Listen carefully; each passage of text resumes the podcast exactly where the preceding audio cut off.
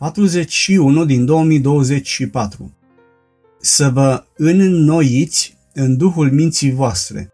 Pasaj biblic, Efeseni patru cu șaptesprezece la douăzeci și nouă. Meditații din cuvânt, Cezarea Reșița, zece februarie două mii douăzeci și patru.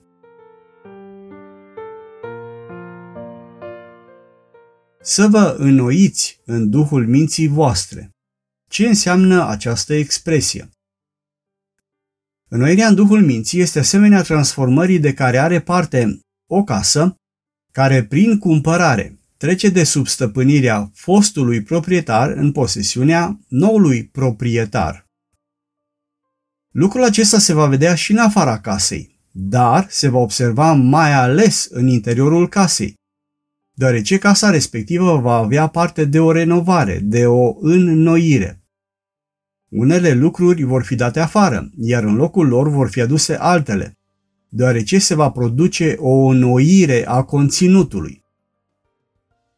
Credinciosul este asemenea unei case, care, prin pocăință și prin credința în jertfa Domnului Isus, a trecut de sub autoritatea celui rău în stăpânirea lui Dumnezeu.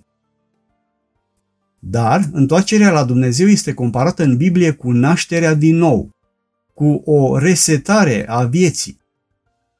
Dar pentru un om care, să zicem că avea vârsta de treizeci de ani în momentul nașterii din nou, lucrurile nu vor fi foarte simple. De ce? Deoarece el deja are format un tipar de gândire și de trăire, care s-a consolidat în toți acești ani. Dar, în urma întâlnirii cu Dumnezeu, s-a produs o resetare interioară, iar omul născut din nou gândește altfel și trăiește altfel față de cum gândea omul vechi, adică cum gândea tot el, dar înainte de întâlnirea cu Dumnezeu. Apostolul Pavel a scris creștinilor din Efes aceste adevăruri. Iată dar ce vă spun și mărturisesc eu în Domnul. Să nu mai trăiți cum trăiesc păgânii, în deșertăciunea gândurilor lor, având mintea întunecată, fiind străini de viața lui Dumnezeu din pricina neștiinței în care se află în urma împietririi inimilor. Ei și-au pierdut orice pic de simțire, s-au dedat la desfrânare și săvârșesc cu lăcomie orice fel de necurăție.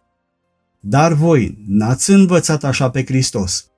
Dacă cel puțin l-ați ascultat și dacă, potrivit adevărului care este în Isus, ați fost învățați cu privire la felul vostru de viață din trecut, să vă dezbrăcați de omul cel vechi care se strică după poftele înșelătoare și să vă înnoiți în duhul minții voastre și să vă îmbrăcați în omul cel nou, făcut după chipul lui Dumnezeu, de o neprihănire și sfințenie pe care o dă adevărul. Efeseni patru cu șaptesprezece la douăzeci și patru.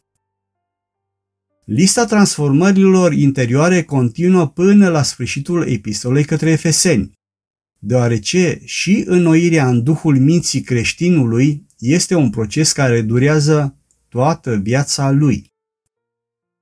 Și tot mereu va fi câte ceva ce trebuie dat afară din viață, iar în loc va fi pus ceva nou, deoarece aceasta înseamnă înnoirea.